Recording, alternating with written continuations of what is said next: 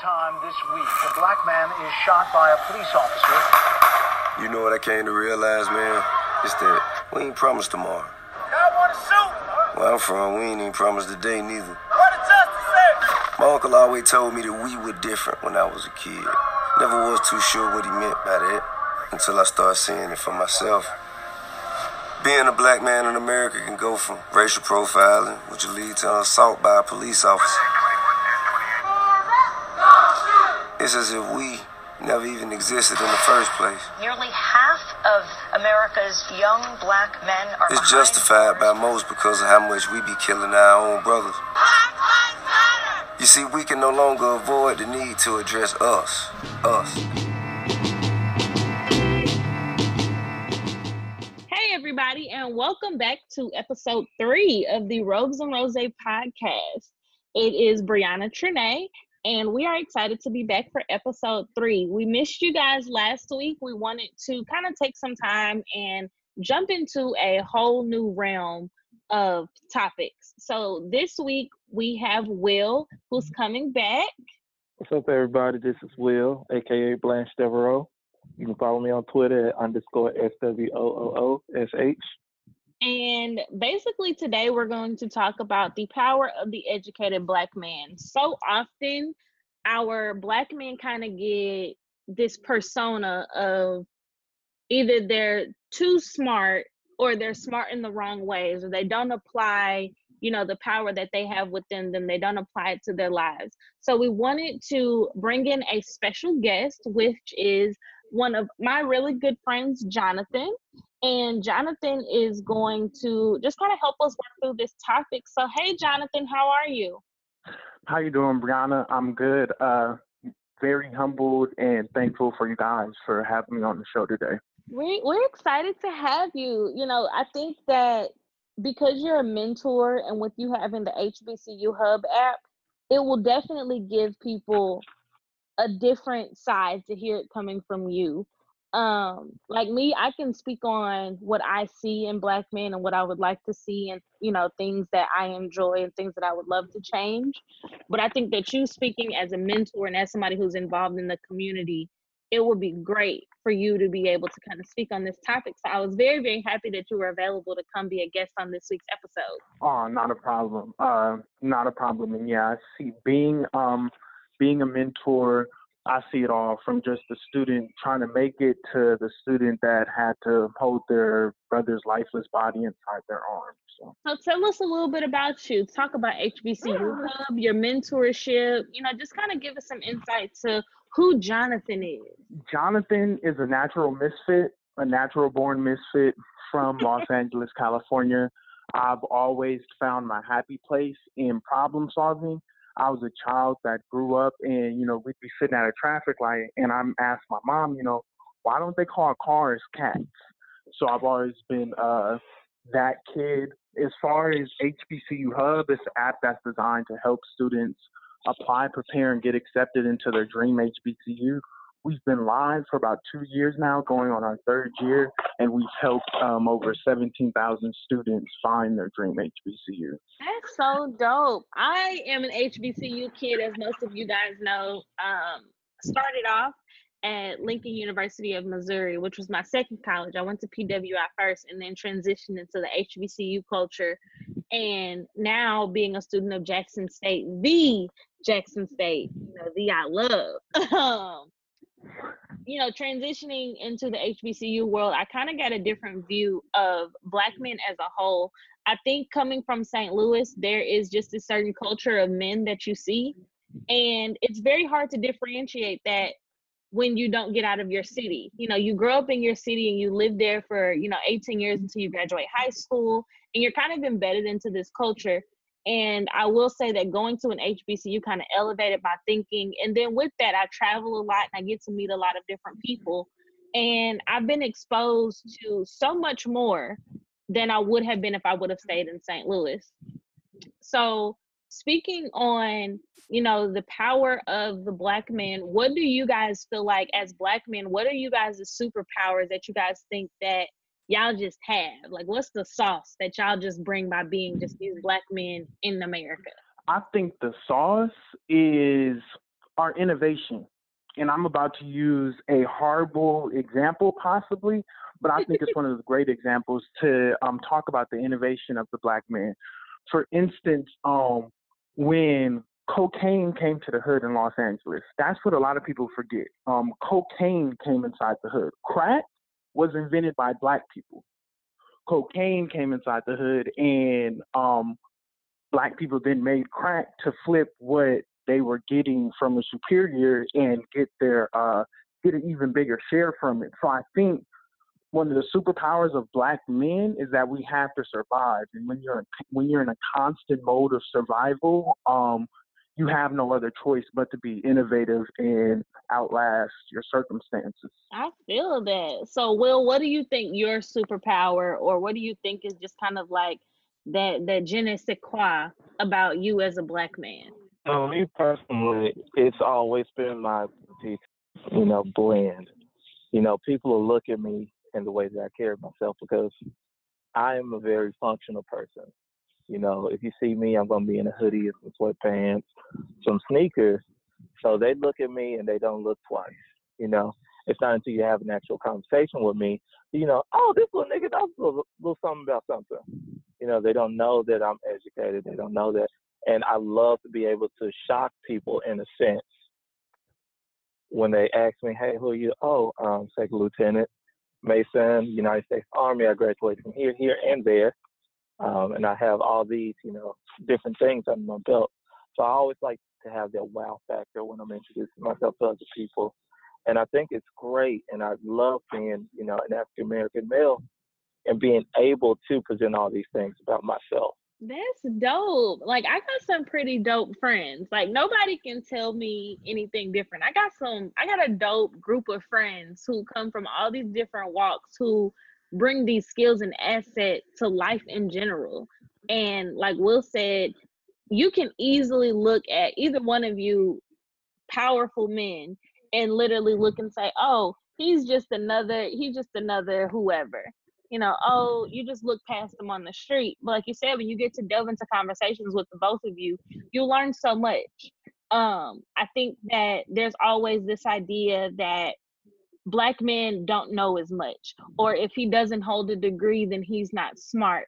So, can you guys speak on a little bit of how being an educated black man does not always mean it comes with a degree, or it doesn't always come from a school or a program that there are educated black men who have the street smarts, who kind of have a different walk of life, who are still who can who should still be considered educated black men. Um, one of the smartest men I have ever met in my life was a drug dealer. He actually was from East St. Louis, you know, lived in Houston, but he had dropped out of out of high school, I believe in tenth grade, but this man had made millions, and it wasn't because just like drugs, right? I mean, a lot of that was drugs. Don't get me wrong, Mm-hmm. but the way that he was able to position himself into his businesses is do more than that.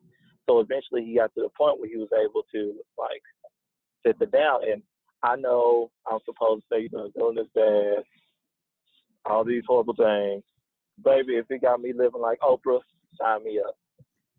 But he was just so impressive in the way that he was able to carry himself, and, you know, motivate me in a sense, not to do the, you know, not to play that hard white, but to promote myself in a way that I can do this, this, and this for myself. I would uh, definitely agree with that. And to kind of back up what you said, Will, one of the smartest people that I've ever met before um, was a drug dealer as well. And being uh, for some reason in our society, you know, because we have these certain laws and, you know, certain beliefs as a society as a whole, we think that there's a huge difference between Freeway Ricky Ross and um, Steve Jobs. When one of them just sold computers and the other one sold kilos. You know, being at any capacity, managing a million dollar budget takes some type of smarts, takes some type of um, know-how, and a lot of in society, you know, where you see people that went to jail for drug dealing or they went to jail for laundering money or something like that, we just write them off and think, oh, they're stupid because they didn't get a degree and they didn't do this and they didn't do that. But they still ran a multi-million dollar organization, and that's a and that's something that a lot of people can't say they've done themselves. Exactly. I mean, it, it's always been like they take the things that we do and they glorify it in all the rap songs. They listen to all our music, but as soon as the conviction is upheld, you know, then they look at us like, oh well, you know, he is a problem to society or something like that. Well, they don't realize that this man actually built the company from the ground up. He had to manage people the same way that you did. He had to pay people the same way that you did. He had to worry about his inventory, his product, and had to worry about quality the same way that these people did in their corporations, like Steve Jobs. You know, Apple ain't nothing but a drug anyway. Because as soon as they release another seventeen hundred dollar iPhone, I'm gonna be the first person in line. But you know, it, it's looked at differently when we do it. Right. It's it's definitely looked at differently, and um, talking about looked at differently, you kind of see it now, even with uh the medical marijuana business just booming. Like it's people sitting behind bars right now because they had the same idea. They had the same exact business model that these now wealthy white white men now were lobbying for uh, them to say, you know, for the uh, war on drugs, that they were lobbying for all of this stop and frisk, these um, laws that hurt the black men. They're getting paid off of this same exact stuff. They're doing literally the same exact thing and they're making billions off of it while our brothers and sisters rot in jail when they have the same business model. Man, this whole the whole medical marijuana industry it just it it caught me off guard, man. The way that it blew up. We already knew the effects of marijuana. We've been there, we done that. But for to see these white people profit the way that they are, and just turn a blind eye to everyone that, you know, the pioneers of this industry. All these people who are locked up and incarcerated now, it's how like they they have to sit there and hear about this and watch this. Watch these people, oh, it's legal in this state now. Okay. But what about me, damn it? And they have to sit there and that's that's wild, man. I would have burned the mm-hmm. prison down by now had I been locked up over a gram of weed. So do you okay so speaking to the younger guys because jonathan you mentor and will you have a son you know speaking to kind of the young guys and there there are a lot of different images that they see you know we follow people on social media and we look at the news and there's this idea of black men that they are all dangerous they should not be trusted um if you if you behave a certain way, then you're automatically put into this box. You know, we see it all the time where just recently there was a thing on Facebook where a young black boy, his backpack brushed up against a, a older white woman, and she called the police and said that he tried to sexually assault her. And just situations like that, like how do you guys speak to your mentees and how do you speak to your son in a way that you're like, okay, you you now have to behave differently. You now have to think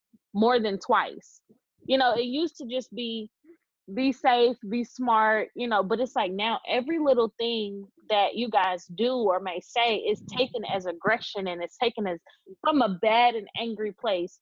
So what what do you guys give to your mentees and to, you know, your son and to the young guys around you because well you also have little brothers. How does that translate when you're trying to kind of raise up young black men in this generation? I've always told my little brothers be aware of how your actions are perceived.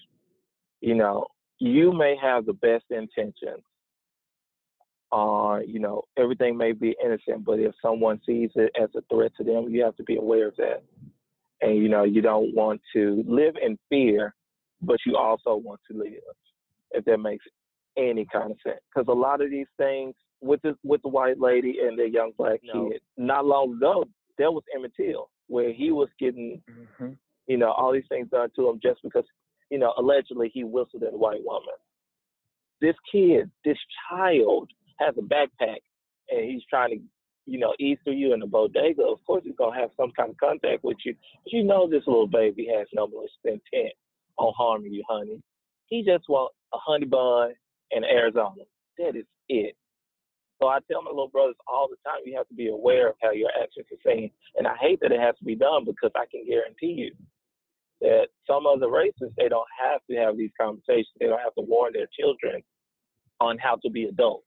Oh, definitely. Um, other races don't have to warn their children, but uh, when speaking to my young mentees, uh, even my young uh, nieces and nephews, more importantly, I'm I'm honest with them. I tell them that you know you're black, you play by a totally different set of rules, and especially being a black man. It was actually a student at this past expo and he asked what's the biggest difference between high school and college and i told him you know as a black man one of the biggest differences between high school and college is that once you walk across that stage at graduation the world becomes a lot colder. The world stops caring about you. It, as a black man once you turn around 13 the world stops caring about you. But once you turn 18 it's official. The world um no longer cares. And I tell my mentees, you know, this is a certain coldness um, that you're going to have to live with and that you're going to have to expect. And as Will said, that you're always going to have to be aware.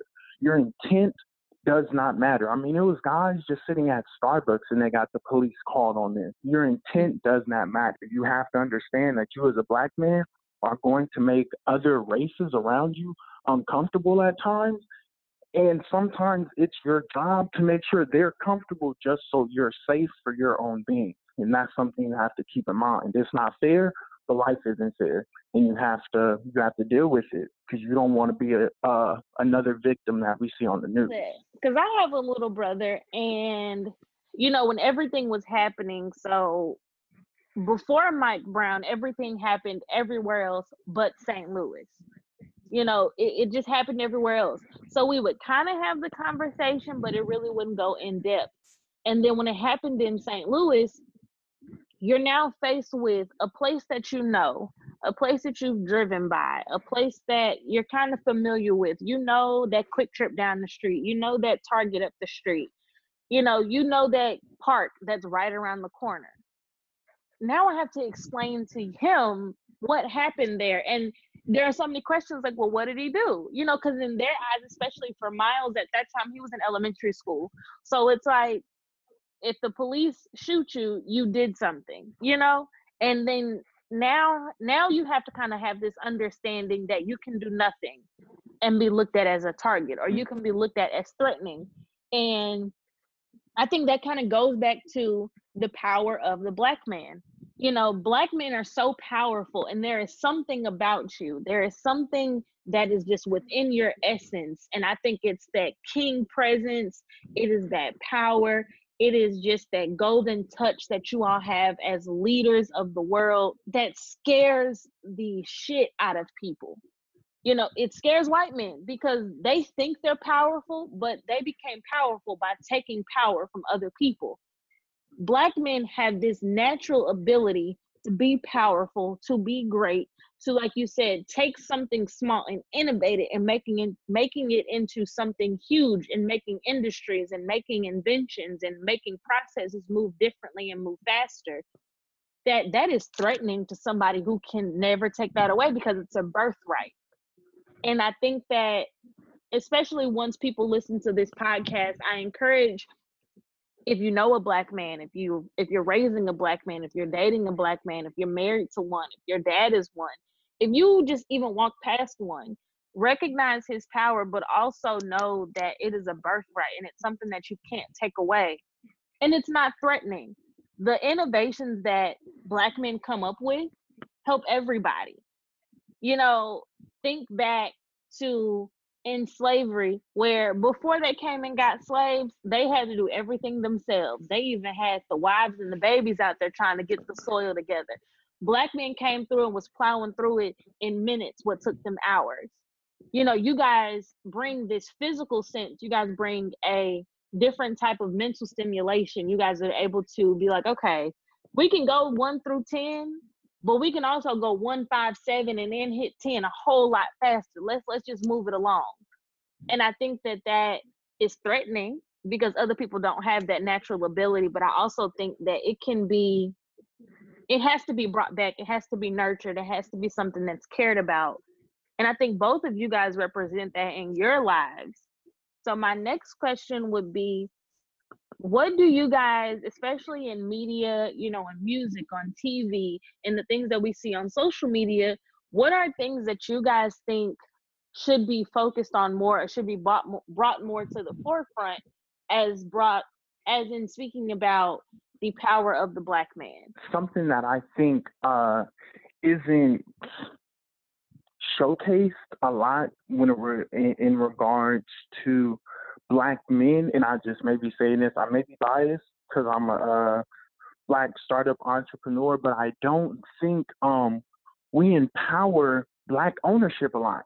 You know, Jay Z had said it in the uh 444 album that he was giving away million dollar game for 9.99 and it's so many uh it's so many people that got upset you know if you look at if you look a lot of black society it's about signing the quote unquote deal not being the person that gives the deal. And then once we do have um black people that build up their own platform or you know their own company or even organization other black people then are looking for discounts on services or they're looking for uh, something that can aid them as opposed to just helping the business that is owned and i think that's something within the black community that uh, just isn't praised enough floyd mayweather i like floyd mayweather but he is somebody that irks my soul to death because this man is a billionaire but has done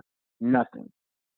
He, you see him sitting on the, um, you see him sitting courtside at the Laker game with about 12 chains on. That's a whole neighborhood in Africa.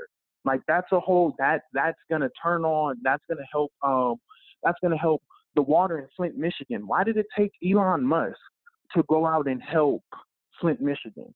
Uh, just the use of platforms that black men have, I don't think is always utilized to their best ability. You know, they they get they get their fish and then they don't teach um people coming up how to fish. They just rather give them some fish. I, I understand that. And touching on, on media, the black man has never actually been portrayed well in the media. You know, we've had to sit through that bullshit, which was Frank Mitchell Alicia said and the wretch that he was. Um, you know, good times. You know, we've always been seen as the angry person, or you know, we're very threatening in how we present ourselves to our family. So I would like to see us portrayed better in that light, because right now all this is the love and hip hop, or we got to see Ray J or Safaree with his shirt off every 30 seconds. I, mean, I would like to see BET transition that back into a station of work watching. You know, um, Francesca West, she does all these great things for the African American, you know, culture, where she talks about, you know, spiritual healing, mental health, all this kind of stuff.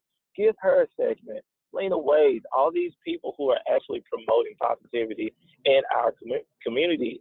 We can do that. We don't need to see Bellinis being thrown every Sunday night. We just don't. So I would like, you know, these these people more aware because we have children watching. They shouldn't be watching that, but they are. And what are they going to do? See on the TV. And it's a shame because it's going to create a cycle, which it has. Because I taught for a year, and I had a girl tell me she wants to be Erica Mena when she grew up. I guess that was growth. But I would definitely like us to be more aware of that. And going back to, you know, Floyd Mayweather, he, he's just an idiot. Bless his heart. I think he got knocked around too much. He got CTE. I'm talk, talking about uh, media and how black men are portrayed. Uh, something that's super important that I think a lot of people don't focus on when um, Ronald Reagan came into office, he had signed a bill that allowed you to own multiple uh, news outlets. So before Ronald Reagan came in, you, if you owned a um, radio station, you can only own a radio station. If you owned a newspaper, you can only own the newspaper. But he allowed it to be vertical integration. So that truly allowed those people in power to now really push their agenda. So it's it's so hard to fight against the hip hop shows and you know all the crazy stuff that really promote black people in a bad light because it's legis- it's legislation in place to ensure that this systematic oppression can continue and like you said create that cycle over and over again. They have legislation in place saying if you have the money you could own CNN um Vibe magazine and BET. It could all be owned by the same exact person. And if you're that person that owns that, you have a platform to push whatever agenda you want because it's a huge platform. You know what would be great that would probably never happen? If we just said no. You know, these people have to know what they're signing up for. They're signing up for mess, for people to see them or, you know, associate black people with mess, with drama. What happens if we just say no? Hell no. Uh-uh, girl. I'm interested in, uh, you know, a major role, how to get away with murder. Hell, put me on Jeopardy. But this love and hip hop stuff, no.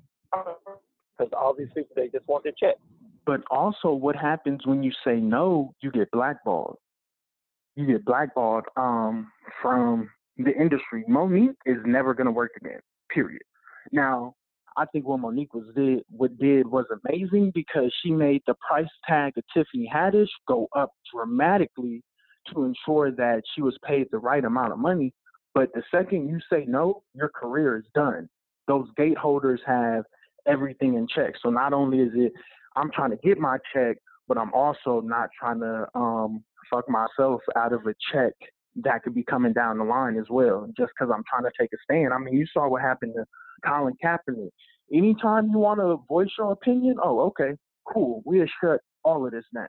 Yeah, I mean, I, I definitely feel you on that. It's, it's kind of, uh, you know, that's kind of a sticky situation. In Mo'Nique's case, yeah, I, I don't believe she will ever get a, a role worthwhile again. But on the opposite hand, you know, Colin Kaepernick, he, he he made his stand, and while he won't probably won't play another NFL game, he's still getting his coin. I'm kind of problematic when it comes to the whole Colin Kaepernick uh, situation. I support him 100 percent. But if we being totally honest, he was a mid quarterback at best. Right. And if we're also being totally honest, well, um, it's to the point where, you know, people are still fighting for Colin Kaepernick to come back in the league. And if you like ever played football, watched football, you know, uh, been involved in any type of physical activity, he hasn't done this for about a couple years now. You know, it's been a few years. So maybe the fight for Colin to come back in the NFL should kind of slow down because he's doing so much great work outside of the NFL. And once you get thrown into that back into that game, it's just a whole nother world. And the last thing that the black community wants is for Colin to get back into the NFL and then be trashed. That would just demoralize. Because then the story would go from, you know, oh, everyone wanted him to get a job and now he failed so that will overshadow what he's done for the past three years. And that would, you know, set us back. I agree. I think that when it comes to, you know, Colin Kaepernick, if he goes back into football, my fear is what happens to all of the activism. You know, like does that just go away? Because football season is tough. You know, they're in workouts, they got training, they got videos, they got promo, they got a lot to do. So what happens with all this activism? I personally don't want to see him back in a football uniform on a field. I would like to see him continue to take this legacy so much further and birth a new civil rights movement for the millennial generation and for Generation X so that it can be something different. Um, I think he's done a great job, you know, kind of promoting himself and getting out there. And like Will said, he's been getting his coin. Nike been paying him regardless. He's still mm-hmm. been collecting his checks and he was smart with his money. So I think that with coming a stand with taking a stand, it does come with a financial deficit because you're now going against the grain and against the people who sign your checks.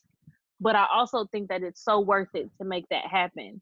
Um, you know, as we kind of wrap up this conversation, I do want to thank the both of you for kind of stepping into the Robes and Rose podcast. You know, normally our previous two episodes have been really fun, you know, very goofy. We've had some really, really good jokes. We didn't talk a whole lot of shit.